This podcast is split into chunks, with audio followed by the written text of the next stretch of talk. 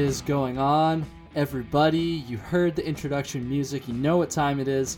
You're listening to episode number fifteen of Trail Tales. My name is Kyle O'Grady, and this is the podcast where I chat with thru-hikers and peak baggers and, as of today, trail runners about their experiences hiking and in the outdoors. Now, I've got a great episode for you guys today. Honestly, I think it might be my favorite one yet. It's kind of tough to say. I've had a lot of fun conversations on here, but I think this one uh, takes the cake. I don't know. Today's guest is my friend Colby Ziemendorf, who is an experienced hiker and trail runner. He's definitely a bit of a different hiker compared to all the thru-hikers I've had on pretty much all my episodes so far, but he still had a ton of awesome insight nonetheless. Honestly, this episode really kind of has it all. We have multiple bear stories.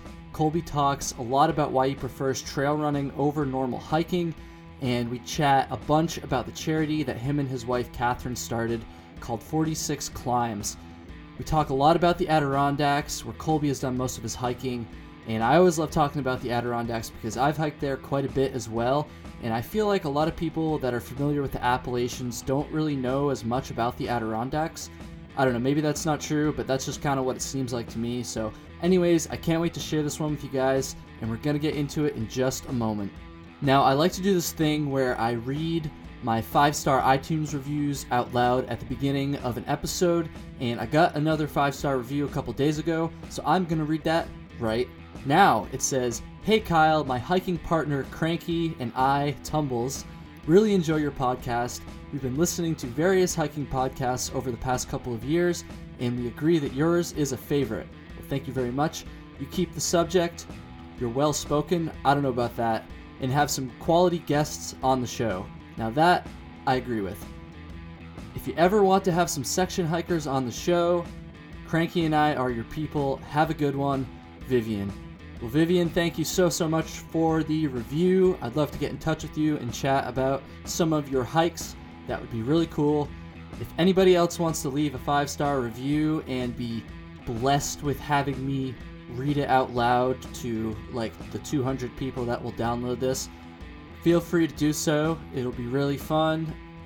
You'll be really cool. You'll have lots of wealth and friends surround you for the rest of your life. Probably not, but it'll be cool, and I will really appreciate it. So feel free to do that.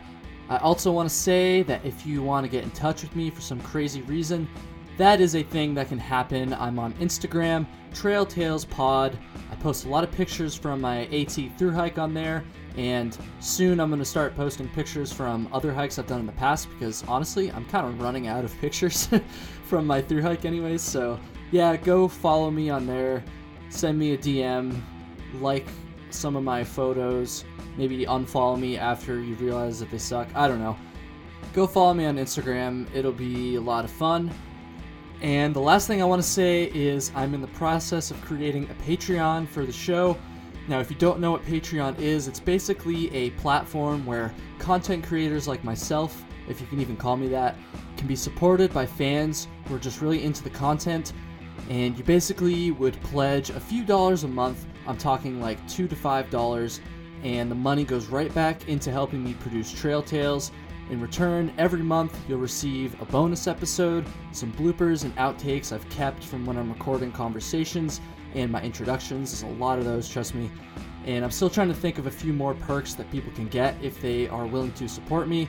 Now, I'm certainly not going broke producing this show, but there are some small expenses associated with it, so I would just really, really appreciate it.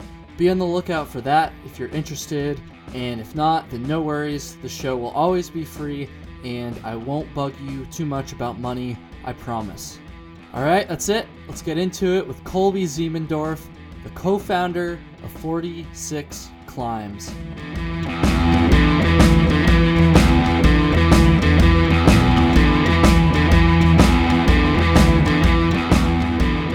We are recording Trail Tales time number fifteen. I'm here with my friend Colby Ziemendorf, and this is going to be a little bit of a different episode. Now, I said that before, and it was usually on episodes where I was interviewing people that had hiked trails other than the Appalachian Trail, but this time I like really mean it's going to be a different episode because Colby is not a thru hiker, and You might be thinking, Kyle, why are you interviewing someone who's not a thru hiker? And to that, I would say Colby is still an avid hiker. He's more specifically an avid trail runner. He's done ultra marathons. He's done some really, really cool stuff. And he's just an all-around pretty badass dude. So I'm looking forward to it. And I'm also looking forward to kind of making an episode that's a little bit different than normal. You know, I, I don't want to just keep putting out the same thing over and over. So it's going to be cool. Colby, what's going on, man? How is your evening so far? Pretty good. How are you? Not too bad. I'm glad we actually got connected this time. Colby yeah. and I had a little bit of trouble uh, two days ago trying to get connected, but that is pretty normal around here. That that happens on like almost every single episode, honestly. At least half of the episodes I've done, we've had to reschedule because of technical difficulties. So we made it work. Colby's here today, and I'm super, super stoked about that. Now, to start off the episode, I'm going to do my best to recall the story, kind of how Colby and I got to know each other a little bit. So Colby, feel free to like jump in at any time here, because like I, I haven't yeah. really actually told this story out loud probably ever, and of course it's been a number of years now. But okay, so let's flash back to two thousand fourteen, August of two thousand fourteen. I was eighteen years old at the time. I was going into my freshman year of college at Clarkson University, which if you've heard of Clarkson, you probably either live in New York, you're an engineer, or you follow college hockey. If you don't fall into any of those categories, you probably don't know or care what Clarkson is, but just a small little engineering school in the middle of northern, like way northern New York, like Canada almost, northern New York. Anyways, I was going to be a freshman at Clarkson, and as a lot of colleges do, Clarkson's Outing Club put on this pre-orientation kind of hiking adventure thing for incoming freshmen, right? It's supposed to be a way to kind of meet new people when you start. I'm sure people that have hiked on the AT and other trails before, you know, around the late August, early September time of year, have probably run into these groups at various colleges. Pretty popular yeah. thing. Anyways, I signed up for this trip in the Adirondacks. And honestly, I didn't really sign up for it because I like wanted to like get to know people as a freshman. I really kind of saw it as a way to get some like free hiking in, because like my parents were paying for it and everything. I was like, oh, cool. We're going to go bag some peaks in the Adirondacks. Like I'm trying to do all these four thousand foot peaks. That sounds like fun. You know, why not? Let's let's do it. So I did. And Colby was the trip leader for this like little program that I signed up for. And Colby, you were at the time, you were probably about the age that I am now, right? What were you, like twenty-two, twenty-three, right at the uh, end I think, of college? Yeah, I was a I was a super senior at that point, um, just finishing up one extra semester, um, and uh, I was the, the president of the Outing Club. So we were uh, organizing all these hikes. There was uh, canoe trips and rock climbing and stuff, and um, all sorts of good things to just get people new to Clarkson out into the outdoors and meeting people and maybe doing a new activity. But uh, the trip that we were doing was supposed to be like the expert level trip or whatever. and, and, um, which is why I signed up for it. I was like, oh yeah, yeah. I'm, I'm obviously a hiking expert. Like I belong on this trip. Like, it's yeah, all sick. Of us were at that point. yeah. But no, so anyways, I signed up for this trip, and I think we were supposed to tag what, like four or five of the high oh, peaks. I in the think it was. I think it was more than that. I think. Uh, I think we were gonna do the McIntyres, and then um, Skylight, Gray, Marcy, and like maybe Tabletop, Phelps, or something like yeah, that. It was like just a big was, old uh, loop there. It was a pretty pretty good hike. It was supposed to be. yeah. I mean, it still was, but so anyways. I, you know, I signed up for this trip, and, you know, we, we got out there or whatever, and, you know, everybody was kind of just getting to know like each other. And it was, I, I, I thought the first day was like pretty good. And, you know, we were just kind of having fun. We were hiking. It was the McIntyre Range there, right? With uh, yeah. Algonquin, right in Iroquois. It's, I haven't gone over there since, uh, since we did it. So basically the way this, this is our very first day of the trip, by the way, and the way the trail there goes is it's basically just these three mountains, like I said, right, Algonquin, Iroquois, three like pretty significant peaks in the uh, in the Adirondacks. And this trail that we were on pretty much just goes straight line over the top or near the top of all three of them. And then at the top of the last one on top of Iroquois, right? Yeah, it's Iroquois. Yeah. The trail just kind of stops and you have to backtrack like a half mile or something like that, you know, back the way you came. And then you take a side trail down, uh, you know, yeah. off the, off the top of the ridge. So we did the first two. And we got to the top of Iroquois. It's at the end of the day. It's a pretty tough hike. And, you know, some of the other guys in the group weren't quite as experienced as I think yeah. you and, and I were. And one of them so. we found out uh, later had mono the whole time, too. Oh, wait, really? If you remember that. Who, yeah. Wait, who, who had mono? Uh, no, I forgot it's his been, name. It's been a while. Like I said, this is two thousand fourteen. So yeah. Uh, I actually I don't remember that, so that's crazy. Yeah. But it was so, whoever fell asleep, like, on a like midday on a rock, like when we were just like sitting down. Dude, just, honestly, like, I don't, out. I don't even remember everybody who went. I, I knew it was like the other Kyle because we were kind of we became friends over the yep. years. Yeah, and, and everyone even... knows uh, everyone knows Kyle as uh, Nar Nar, but we knew him as Hammock Kyle because we had two Kyles. This is so me, he Kyle. Was... He's referring to. Yes, so we were. Uh, It was Hammock Kyle. Yes, he I, had the hammock. I brought my hammock. So I guess that's kind of the first one of the the areas that this trip kind of went wrong is when we were, you know, the night before we left, uh, Colby and Paul, the other guy that was leading the trip, kind of got us all together and like went through our gear and everything. And we were just kind of finalizing the plans, making sure that everybody was on the same page. And one thing that I noticed was that nobody was carrying a tent. And now there's there's lean-tos in the Adirondacks. So that was the plan. Uh, we were going to stay at these lean-tos, these kind of established campsites.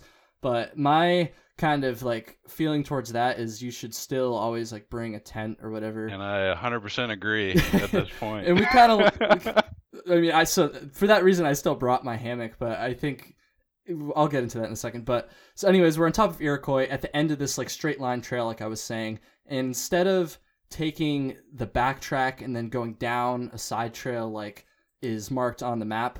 Colby had read online somewhere, right, that there was a... Well, I, uh, I'd known someone who, who had done it, but there's a bushwhack that goes down um, towards Marshall, which is right behind it. There's a trail in between Iroquois yep. and Marshall. And um, I was like, hey, guys, like, I know this bushwhack. In my mind, I'm like, all right, so... we'll do something that these guys probably have, haven't done before. Uh, I need. I was kind of looking to scout the trail for other reasons, and like, I was like, you know what? Let's just let's just throw these guys into it, and let's and just uh, send it. And like I I had never done it myself, so uh, stupid idea. Um, for those who are like used to out west, like hiking, bushwhacking means a whole different oh, yeah. thing in the east. Especially at that, you know, we were above tree line when we first started on top of Iroquois. Yeah. For those of you that have hiked in, you know, the White Mountains or any high elevation forest in the Northeast, you're probably familiar with like the, I think they're called, I think they're spruce trees, like the, the, yeah. the, the Christmas tree looking things that are, you know, near the tree line, kind of between the tree line and the lower elevation forest. And if you've hiked in that kind of environment before, you probably know like how thick and just like I, I like just tough it is to yeah. traverse in it, especially without a without a trail. So So I've done that trail since this and um a few times, and the one time that I went and did it, I actually found somebody's jacket.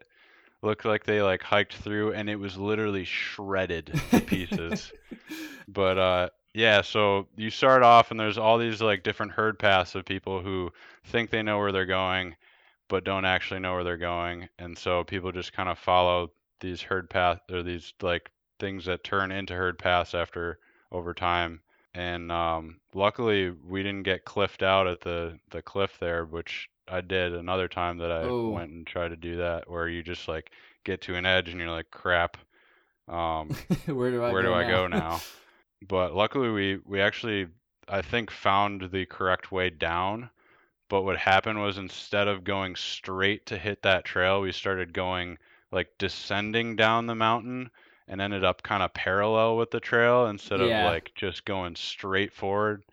And um, like people were, oh my gosh, people were like falling all over the place. And, I mean, I can't like, like, I can't stress enough like how like thick this stuff was. Like it was just, I mean, and everyone's looking at me like, who is this guy? Like, where is he taking us? Like Paul uh, was the other leader, and he's like, he was a pretty good rock climber, and he'd been, he'd done like one high peak before this, so he wasn't really a hiker uh, at this point. So even he was like looking at me like, what, what are you doing? Like, and so, um, eventually, like, I think we got to camp at like ten o'clock. Oh yeah. Night. It was well after dark at this point. It was point. a, it was a suffer fest for everyone. And I felt so bad.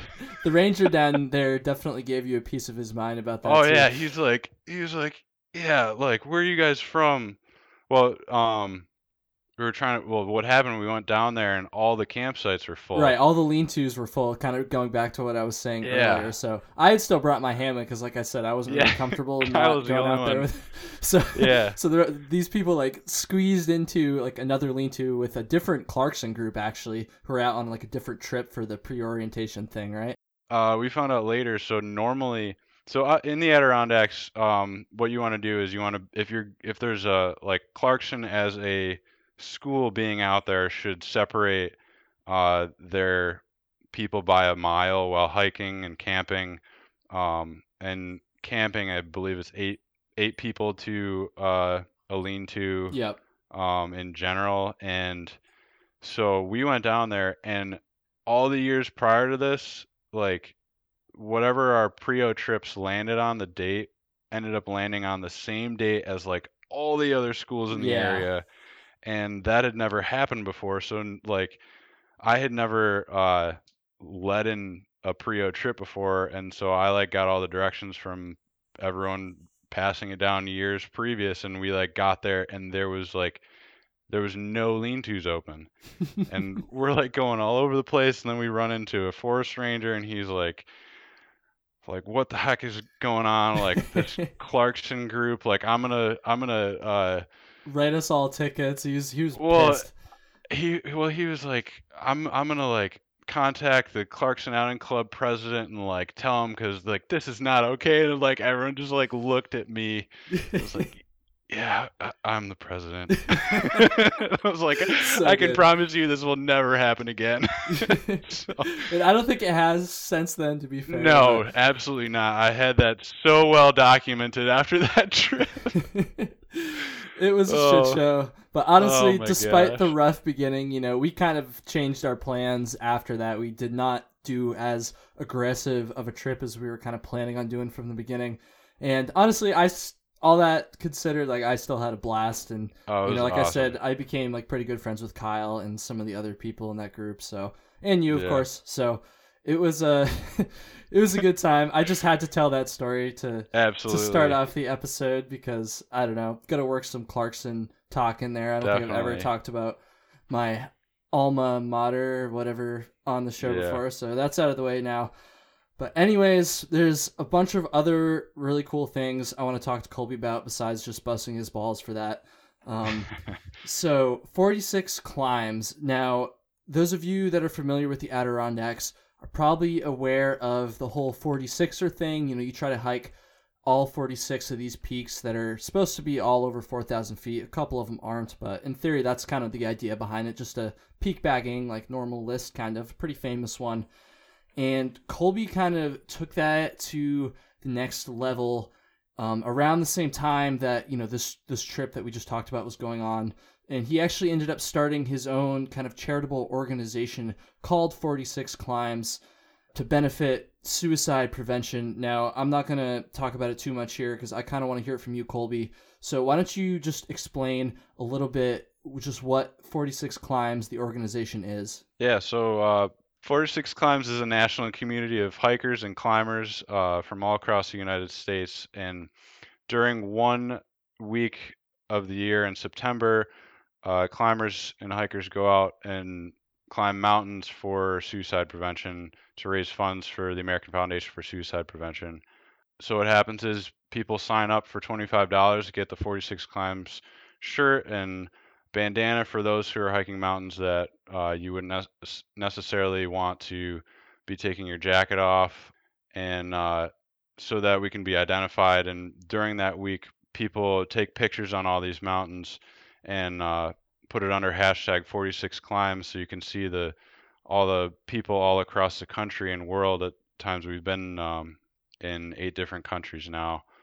So you can see those photos come in and the stories, and, and uh, it's really a cool experience, a totally positive experience uh, that surrounds a, a definitely a, a hard subject to talk about. And um, mm-hmm. it allows people to talk about uh, mental illness and suicide in, in a, a positive avenue. Also, it allows people who've, who've lost someone or have struggled themselves with mental illness to be able to go after a physical goal and, and put everything into that physical goal. So it's it's an opportunity for healing. It's an opportunity to raise funds for an amazing organization. And um, it also helps with the, the stigma of suicide and mental illness by doing it alongside such a positive mm-hmm. uh, community of people and going into the mountains to to climb. Now, I hope I didn't get this number wrong when we were talking on the phone the other day, but you said it was two hundred thousand sixteen dollars that you guys have raised so far? Uh, two hundred sixteen thousand dollars. Oh, I knew I would see, I knew I knew I would get it wrong. Well, that's that's pretty big difference there, but that's I mean, that's a huge huge huge number. Like that's yeah. that's super awesome, you know. It's it's been kind of cool for me too, because, you know, I've been kind of involved off and on throughout the years. I mean, you graduated shortly after uh, yep. we first met, but, you know, I've I've seen it kind of go from just this initial thing. And when you first told me on the phone the other day that you guys had raised that much money, it kind of blew my mind, honestly. Like, I just think that's so so cool. It blows my become, mind. Yeah, I mean, it's really become kind of a national thing. I mean, there's a there's a good chance that even some of these people that are listening to this have heard of it before. Yeah. So. It's really, really cool. To put in perspective, the uh, last year we had four hundred people climbing, and fifty percent of those people found out from someone who had climbed before, not from like any of our social media or any of our our uh, promotional things. Um, so it's really taken legs of its own. Yeah, I mean that's that's. I just think that's so awesome. Why don't you talk a little bit about the history behind the organization? I because I don't. I mean, I kind of know some of it, but we really haven't talked about this too much. So I'm really just kind of curious to know, like, why did you start it, and, you know, how did you start it, and, like, how did it kind of grow into what it is, you know, this national organization, this national movement today? Yeah. So um, I lost a buddy of mine in high school during my senior year. And uh, and it, during that same year, we actually lost another student that I wasn't actually friends with, but um, knew of. And that was a, a devastating mm. thing to go through. And um, and so after going through that, I, I kind of struggled with it for years afterwards, and and always like felt like I wanted to do something to help, and just really didn't know how. So after being at Clarkson, um, I uh, I met my wife now, Catherine, there, and uh, a week after we started dating, Catherine was telling me about these uh, these forty-sixers, and and I came from like zero hiking anything background. Like, um, I kind of grew up like in the foothills of the Catskills at like our family cottage, so I was I was like used to the, the outdoors and stuff or whatever, but not really hiking mountains right, or any right. of that. And so this was like I was a baseball player. Like I played baseball for Clarkson. that that kind of puts you in the perspective. I was like far off, like from all of this stuff, and, and she, I'd never heard of it. I, I I'm from Rochester originally, and my idea of like mountains in New York, I was like, what, they got to be like hills, like th- there can't be any substantial mountains in New York. So, um, she was telling me about them, and and so the, the week after we started dating, um, we went out and did Cascade and Porter, which is It's normally like the intro to the forty-six. Right, right. Probably the easiest too, I would say. Yeah, definitely. And it's it's the best uh, one of the one of the better like work to view ratios. Oh yeah, so. For sure. It's beautiful up there. I mean, it wasn't when I did them because it was like pouring rain, but I've seen pictures. I know yeah. what it looks like. You They're can awesome. Imagine. Yeah. So um, after that, totally hooked. Well, side note, like when we went up there, it was like green grass on campus, and we got to the trailhead and it was a sheet of ice and I'm like in my dugout jacket and like sweatpants, like all cotton, totally, totally wrong. I had we work all boots start on. There, man. We all. Oh start my there. Gosh, people are walking by me. I'm like, oh man, what are those spiky things on their feet? Like that'd be awesome to have. And so basically, we started hiking in the winter, and um, so we learned very quickly what not to do, and um, uh, we got involved with the outing club, and and were able to rent gear and everything. So got into all that. I uh, got into ice climbing and rock climbing and all that stuff through the outing club, which like was an incredible group to be a part of. Mm-hmm. Um, so through through those years, we uh, completed our forty-six, and after we completed our forty-six, we Catherine was kind of getting me into trail running, which like I uh, coming from being a baseball player, like I had I was in good shape, but not really running shape, and yeah. And we kind of re- got to the point where like, oh man, wouldn't it be cool if we could like see more in one day and, and go back and see these mountains that we love all in one day. And so we s- started getting into it. And then um, had this idea like, hey, there's a there's a week during the year that's National Suicide Prevention mm-hmm. Week. What if we went out and attempted to climb all forty-six of these peaks during that week to raise funds for the American Foundation for Suicide Prevention? Yeah. So we started looking into it, started scouting it, um, had some help from the current F K T holder, which F K T stands for Fastest Known Time. Um, and uh, we're able to get get our route together, and um, and we worked with the Clarkson startup business group to get a website and, and um, get a, a fundraising page going so that we could raise funds. So we went out to do this hike. The first day was Allen and the Santanonis, which is just under forty miles, um, with four high peaks, probably like the worst of all of them with the most mileage. And uh, I, I guess I can't rag on those, but doing all, all of them in one day is kind of yeah, a lot. You, you can rag on that. That sounds like a, a real pain in the ass, if I'm going to be honest. uh, so that day went okay. The next day we did the Dix range, so uh, that wasn't too bad. And the third day was was a, a doozy. Um, the plan was to do Big Slide and then cut over to Marcy and then finish out the Great Range. And um, so at this point, what we, we learned later on, like I've we've been doing a, a bunch of fifties and I've done a hundred miler a couple of years back. And, and since this point, like we realized that our nutrition was nowhere near where it needed to be. Like oh, not yeah. trying to make excuses for like why we, we failed. But, um, like I remember that first night coming back from Allen and the Santanonis and, and my mom putting like a plate of pasta or chicken or something in front of me and just looking at it and being like, oh, like I can't eat it. Like after you can't after, eat it what? Yeah. Well, even even you probably experienced this on the trail. Like there's certain things like when it's a super hot day or a super cold yeah. day, like the, your taste changes, and and so when we do all our other stuff now, like we we have think different textures and stuff that so like at any point of of that spectrum you'll have something to that you can kind of force yeah, down. It's it's kind of different for me uh, coming at it from like a through hiking perspective, because after a while you kind of get used to just being like hungry all the time and just consuming yeah. everything. But you know, the fact that you guys were just out there starting, you know, starting this journey coming right from normal life, you hadn't really had that time to like adjust, I guess. So I can, you know, now that you kind of talk about it like that, I can I can see yeah. where you're coming from there. And obviously doing this like incredibly difficult hiking, like you're gonna need a lot of calories. Like I can't like Definitely. I feel like I need to stress this for people who haven't hiked in the Adirondacks before.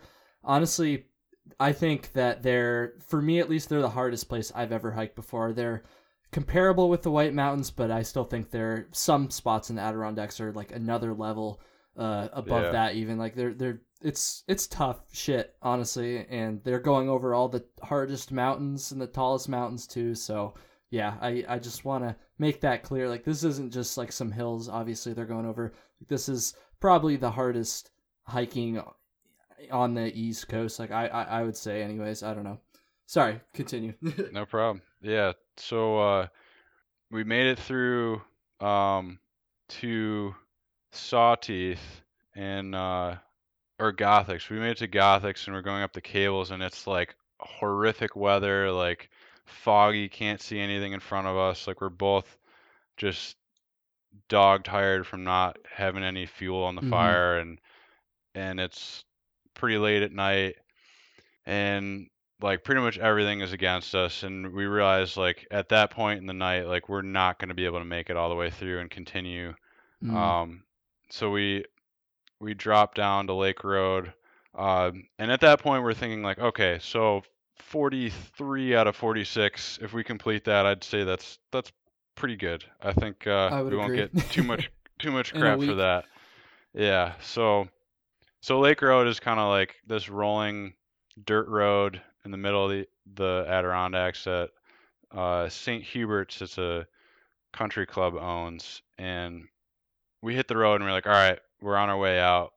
It's easy, uh, easy trail to get out. And so we, we go about two miles on the road, and we're we're going along, and all of a sudden, like, this is like probably one o'clock in the morning at this point. Oh, wow. And uh, there's these two lights in the woods, and we're like, we're looking, and It, it almost seems like L E D lights are so bright, and all of a sudden they move. I'm like, no, it's it was a bear. And so the bear was like right on the edge of the road, not really in a place where you would feel comfortable kind of walking by it. Yeah, um, yeah. So we do everything we're supposed to. We make a bunch of noise. Like, I don't think I've ever yelled that loud in my entire life.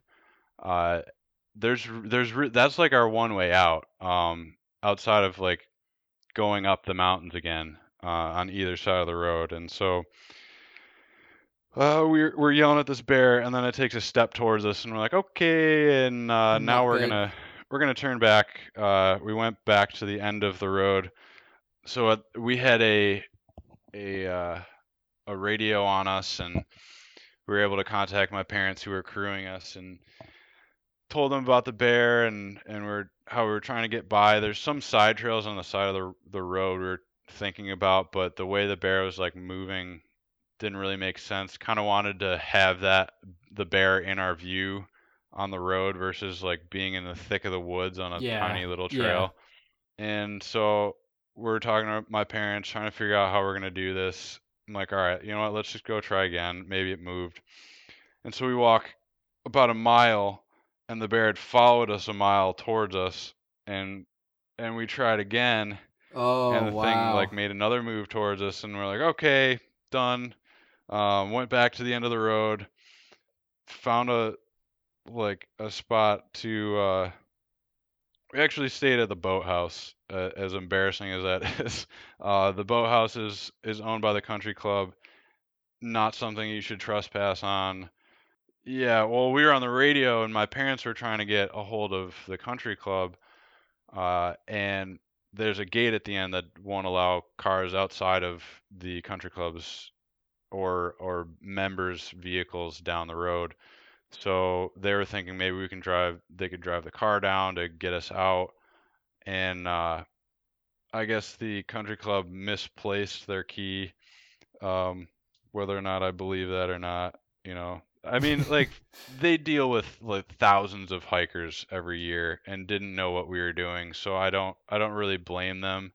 Yeah. But they they kind of gave us permission to shack up in the, the boathouse, and so the boathouse is kind of like a lean-to, and we were able to grab some tarps from the boats and kind of find a spot where there wasn't a, a canoe there and sleep through to the morning. And so, so you guys, you guys didn't have your like overnight gear with you or anything? No, like no, we had like super ultralight packs. Gotcha. Nothing on us. Um, and uh, so got up in the morning, and uh, we're able to get out. And after that point, we we did a modified version of our hike, our original hike. But through all of this this craziness that went on, we the following of we had a tracker on us during this, and and so the following of our hike kind of grew with that the news of the bear, and we were able to raise uh fourteen and a half thousand dollars for the American wow. Foundation for Suicide Prevention, and our our goal originally was ten thousand dollars, and I remember putting that amount in for our our uh, fundraising page and clicking the button and being like, "Oh my gosh, what did I just do? Like, that's, that's so, so awesome, much yeah. money!" And then we surpassed it by so much, and through that experience, people were like coming out of the woodwork trying to do anything they could to help, and. And it was just an amazing experience, and realizing that we kind of had something here where I was able to take my struggle with losing my friend and direct it towards this physical goal. And um, it was definitely kind of therapeutic to to do that yeah. for me. And and with all this other interest around our hike, I, we talked about it and wanted to allow the same opportunity for other people to do Uh, the same thing. And uh, mm-hmm. it doesn't mean going out and doing doing stuff like what we did. Like, there's people who go out and do Mount Joe type hikes, like small hikes in the woods, not not a big deal. To we've got we've had people climb the big walls of Yosemite all the way up to Katahdin, like all sorts of. There's a professional endurance athlete that oh nice who's and, that um Uh, that was Travis Macy. So it, it's just been incredible to see this idea turn into this amazing community and become what it is today. Like, uh, there was one, there, one stat that I left out before, that every year I'll, I'll do a calc on everyone's hike and do the elevation gain of, uh, of the hikes mm-hmm. that were done yep. that year. And since twenty fifteen, when we went national with this event, there's been the equivalent of hiking from base camp to Mount Everest four hundred eleven wow. times. That's awesome. So just to put in perspective how substantial this this movement right, has right. become, and just how cool to see people do something so positive um, for this cause is just yeah. awesome. No, that's that's incredible, Colby. You know, I mean, obviously, like I said before, like I know what forty-six Climbs is, but and, and I, I know a little bit of the history, but kind of hearing all that like come from you like firsthand right now is like super cool. I already know this is going to be a great episode. I'm stoked. Um, you know, that, that that's just so awesome. Why don't you talk a little bit about how people can get involved uh, with forty-six Climbs? Like, where can they go if they want to sign up to do a hike next year and uh, and raise some money for forty-six Climbs? Yeah, uh, forty-six climbs dot com is where uh, our site is, and that connects directly to a site that's it's called Donor Drive. It's it's the uh, platform that the American Foundation for Suicide Prevention uses. So we don't actually touch any money; it's straight through okay. the foundation. Um, so you you can go to our site, and we have a link to their their page for us, and you sign up. It's twenty-five dollars to sign up. You can create a team. So like if you're part of a school or part of an outing club or group or just like mm-hmm. your family, you can create a team, um, try and raise money to like a team goal and a personal goal. And, and, and honestly, if you're, if you're not interested in raising money, that's not something that you should be turned away by. Um, definitely still get involved. But after you sign up, we'll send you a, uh, participant package with our our dry fit shirt and and all the other stuff, and some leave no trace information, because a lot of the times we have a bunch of first time hikers, and we definitely want to make sure that uh being the first line of defense for for leave no trace, uh we really stress that people are following those uh principles. And so it's It's definitely good. We haven't had any issues with that, and um, people have been able to be educated in that. So you can get involved there. Um, what's um what's the the uh, date like that the Suicide Prevention Week is this upcoming year in twenty nineteen? I guess twenty nineteen isn't upcoming. It's it's this year, but do you know off the top of your head? Yeah. So um, our our event is August thirtieth to September eighth. Okay, cool. This year. Side note, I'm going to throw this out there right now. This just popped into my head. if anybody's trying to start like a Trail Tales team for forty-six Climbs, I think that would be super, super yeah. fun. I'm just so excited right now. Like, this is awesome. Uh, I will be looking into that for sure. I think that'd be really cool to get some people that listen to the show that want to get involved with this. Uh, maybe I can like organize a little team, Colby. Like I like I like the sound of that. I like sweet. the sound of that. Yeah, that's awesome, man. Sounds cool. Um, yeah. Uh, I feel like you you pretty much put it all out there. That was great. Is there anything else you want to say about forty-six Climbs before we kind of move on to talk about some trail running, ultra running kind of stuff? Um, not at this moment. Okay, maybe cool. Later. When I'm listening to this. That's all good. Uh, if you think of anything else, just let me know and I can work it into the show notes. And just to, sorry, I just thought of something. Yeah, go for it. um, so there's one other thing. On our site, we have a map with all of the mountains being climbed each year. So after you sign up, I'll I'll put the, the mountains that you sign up to do on the map. And if, if you can't think of the mountains you're going to do because it's January or whatever month it is when this comes out, uh don't worry about it. It's due to be determined, and um you can email me as as you get closer, but the all of the mountains that are climbed during the event go up on this big map, and you can see like the yeah. entire U S just covered in in dots. It's a pretty yeah cool for thing. Sure, I've I've seen it before. It's it's pretty awesome. So forty-six Climbs, everybody go check it out. Good stuff. So why don't we kind of move on and talk a little bit about trail running. So I've said at the beginning of uh, previous episodes, I say, you're listening to Trail Tales, a podcast where I, blah, blah, blah, some douchebag talk with other hikers, peak baggers, and ultra runners is a word I've used a couple times.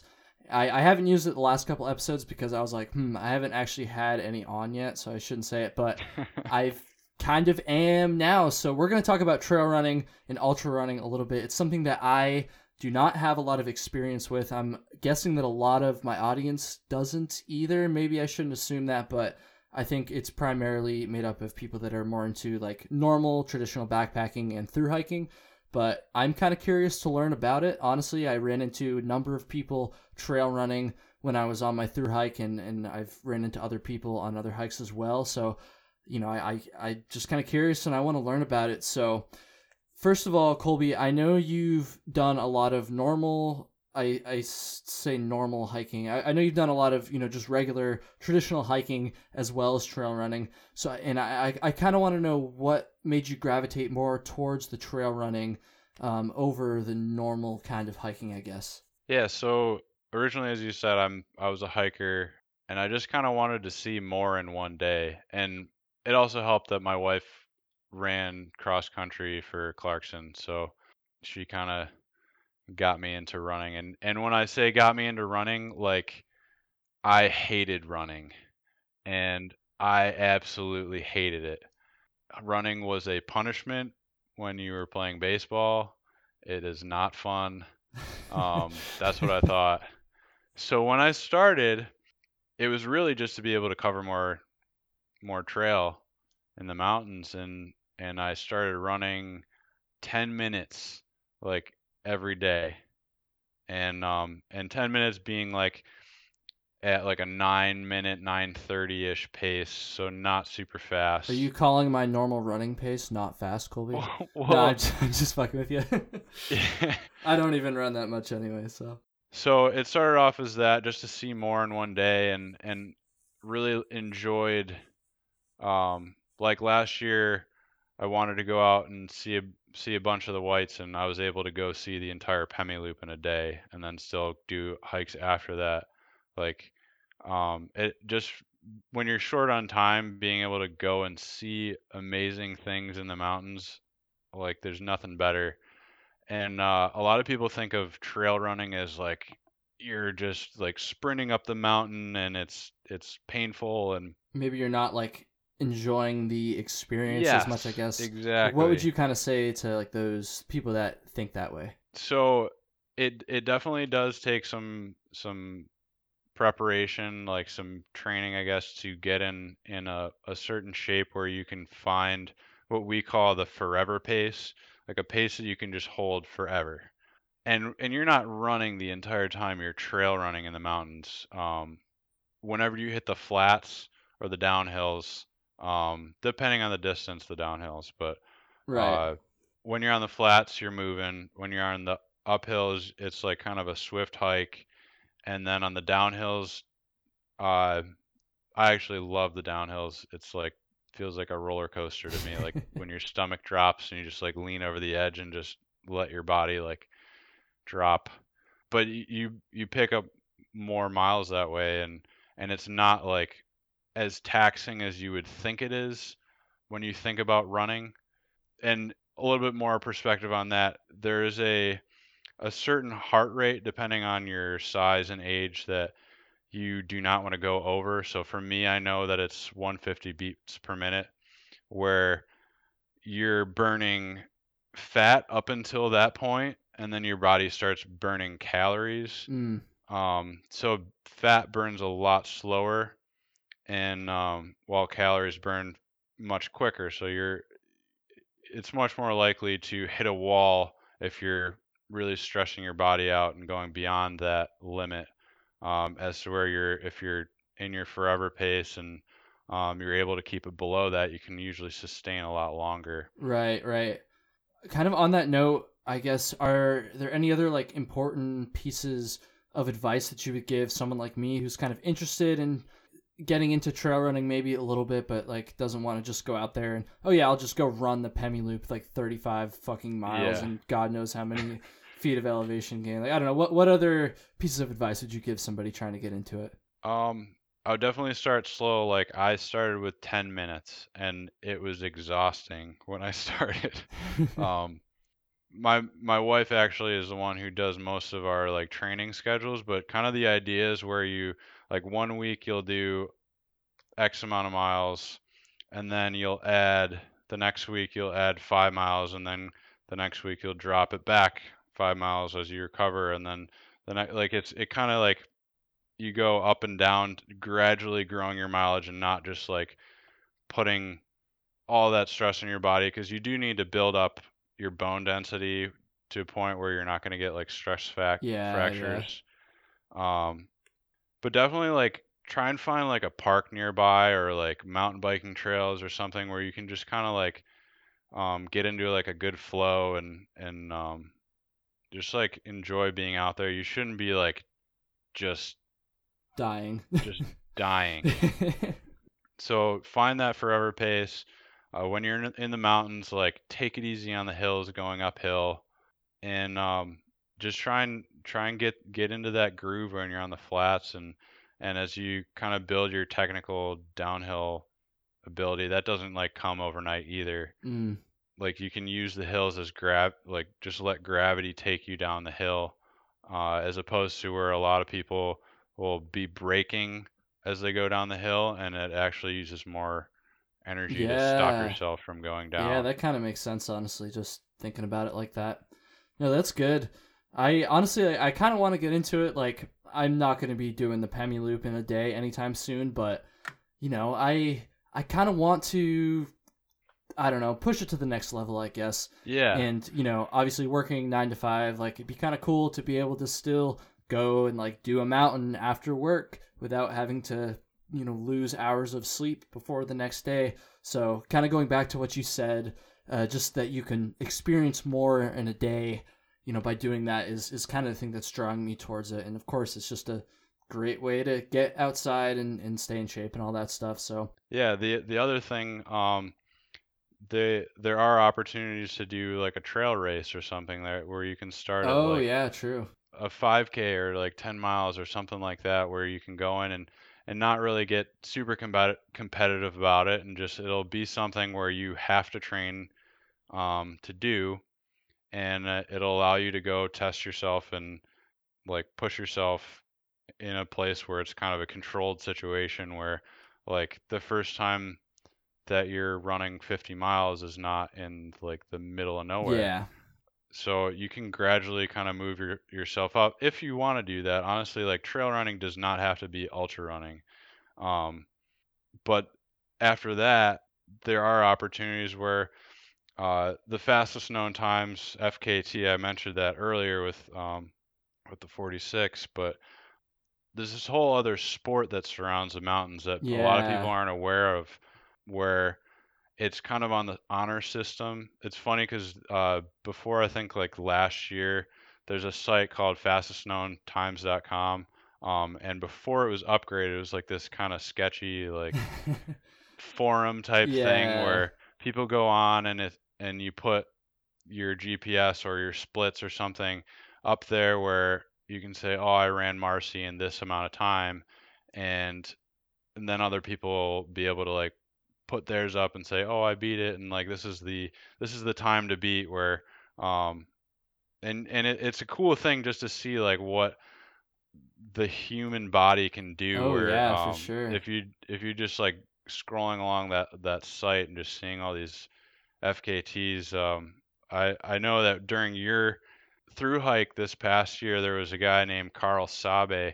If I said his last name wrong, I apologize, but um, he did the Appalachian Trail in forty-one days and seven hours and like forty minutes or something like that. Which is just stupid. Like, I don't even know. It's like fifty miles a day. Yeah, I don't even know how that's possible, honestly. I was on the brink of my ability, just, you know, finishing it in four and a half months. Like, I can't even imagine. It's so nuts. Yeah. There, that's a cool aspect of the sport. There's like not, there's, there's definitely some records that have some meat on them still that uh, you can find, or if you wanted to start one at like your local mountain or something where you can post like, this is my F K T for X mountain, and, and see if people want to come and try and beat it and create a little bit of a competition around this, um, mm. around like getting out and doing mountain stuff. So, And it, and you don't have to do that. You can you can kind of get do your P R and kind of match yourself up against whatever the F K T is, and um, so there's ways to challenge yourself. And I I definitely enjoy the aspect of of challenging yourself in the mountains and the mental aspect of like, in theory, your body's gonna like you're gonna pass out before you actually hurt yourself running, short of like. breaking right, yeah, something like, falling or, like or something like that. Like, you are the one that tells your body to stop. If you think about it, like you're in you're in too much pain and you're like, all right, I gotta cool it. Um that's that's like all happening in your brain. So uh that's like a a cool, like I I definitely love the the mental aspect of this whole thing, and and going through what you previously thought was impossible and then being able to do it down the road is, is a cool experience when, when you get into the ultra running and, and the other uh, mountain running type stuff. So yeah, it's super cool. I'm looking forward to trying to get into it a little bit more this next summer, and, you know, I'll, I'll start slow and kind of take it from there, but we'll see. On that note, I kind of want to talk a little bit about some of the hiking etiquette that surrounds like the whole like mix between normal hikers and these trail runners. The only time that I can really think of where this kind of like came into play for me was I was almost to the road crossing at Waynesboro, Virginia, I believe, uh, Rockfish Gap, I think, right before Shenandoah National Park.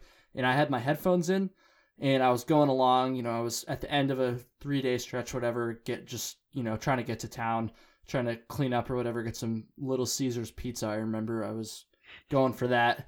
Anyways, I got the shit scared out of me by this trail runner who was behind me. And at first, like, he, he just kind of, like, darted past me. And at first, I was kind of like, yo, like, what the hell, dude? Like, you just, like, scared the shit out of me. And then I kind of realized, I was like, okay, I had my headphones on. He was probably behind me for, like, thirty seconds at least, like, trying to get my attention. And I was just, like, in the zone. So eventually, he was like, all right, you know what, fuck this guy. I'm just gonna, I'm just gonna go around him. But I don't know. That that kind of got me thinking about it. And then I know you brought it up as something yeah. that might be interesting to talk about. So I guess first of all, what are some of the times that you've had like kind of weird, rude-ish experiences with with uh, other hikers, I guess, while you were running? Um, and starting off from the, that beginning story, like I'm. apologizing on behalf of all trail runners because that happens. Yeah, and like I said, like I know it, like it, it was just like a like a bad situation to begin with because I had yeah. I had my headphones on. I guess honestly I was probably in the wrong just because I wasn't like as aware I don't know. Yeah, so sometimes that happens when people have their headphones in. Usually, like, if I'm if I see someone ahead, like, I try and cough or yeah or like make some noise of, of some sort, because sometimes when you say, hey, I'm I'm coming up on your left or something, that scares the crap out of people too. So there's there's not really any good no, situation. There isn't. Um, but yeah, I, as a trail runner, you you want to try and make your presence known to not scare the crap out of people. Uh, I always feel awful when that happens, but there sometimes there's not really any way around it. I feel like it's kind of inevitable in situations like I just described, when the person's yeah. not like paying attention or as aware, I guess. Yeah, and, and obviously, like, you don't want that person just like taking a step to the left, like as you're trying to pass them either. You want to try and give them notice so that they know that you're coming and you're not going to just like run into them or something. Yeah. So if if I see someone has their headphones on, I'll try and slow down and, and try and like get around them slower and not not like blow into them or something mm-hmm. like that. Or uh, but yeah, as uh. the trail etiquette, I would say it's it's pretty similar to to hiking, whereas I I don't know if there's an official trail etiquette. I might be wrong, but I, at least what I do, if I'm coming up on someone, usually just because I'm moving faster than them, they usually will see me and kind of like move off yeah. to the side. But if, if I don't see them moving, then I'll slow down and like move over. Or if uh, if someone's coming uphill and I'm going downhill, usually like, because it takes more momentum for that person to get going again, and for me, just it's just like a lean and mm-hmm. start running again. I'll I'll try and give them um, the opportunity to keep going and and kind of just communicate, obviously. And but yeah, it, it's pretty similar to running to uh, to hiking, outside of the fact that you're moving a little bit faster and you definitely need to communicate a little bit better. Yeah. What um. I guess you had mentioned when we talked on the phone the other day that there was like a couple times where some of the hikers you were trying to pass were like kind of rude to you because you were running. Like, can you just kind of briefly, because we're getting yeah. kind of low on time here, uh, talk about that? Um, definitely like n- not saying all hikers here. Like it's it's a very small percentage of, course, of hikers of where I have this this issue with. Uh, but. For some reason, sometimes people, I think, who have a little bit of an ego, I guess, to them, where like they don't want to be passed. Yeah. Um, I honestly, I've experienced that with other people just hiking, uh, yeah. just normal hiking too, if I come up to pass somebody. So I, I know what you're talking about.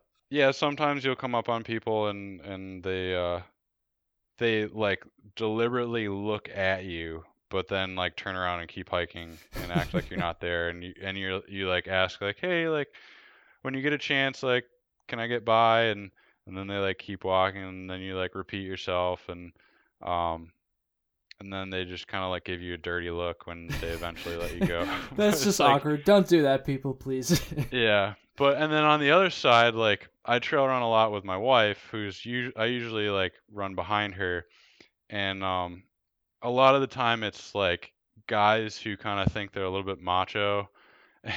And being passed by a girl is not really something they enjoy. And I'm sorry, if you're a trail runner or trying to be a trail runner, like get used to it. Um, it's it's called getting chicked, and it happens all the time. Like there's some pretty gnarly girls out there, and the longer oh, distances yeah. you do, the actually the closer the times are between male and female. So it it happens all the time, and you should not be. If you let that like get in your head, like.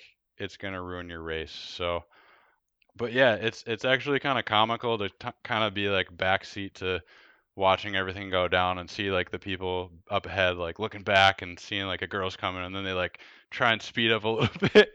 And then, um, and then like eventually like you, they, they're like stopped ahead, and you like walk by, and my, like my wife kind of goes, oh, hey, how's it going? Like, totally like not out of breath at all, yeah. and they're all like gasping for air. So I mean, I don't know, it, it's kind of funny sometimes when that happens, but um that is funny. But yeah, I I mean it, it comes back to like hike your own hike.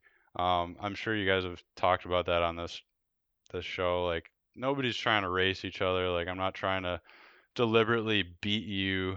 Like at what? Like what are what are we trying to yeah. do here, you know? I I don't know.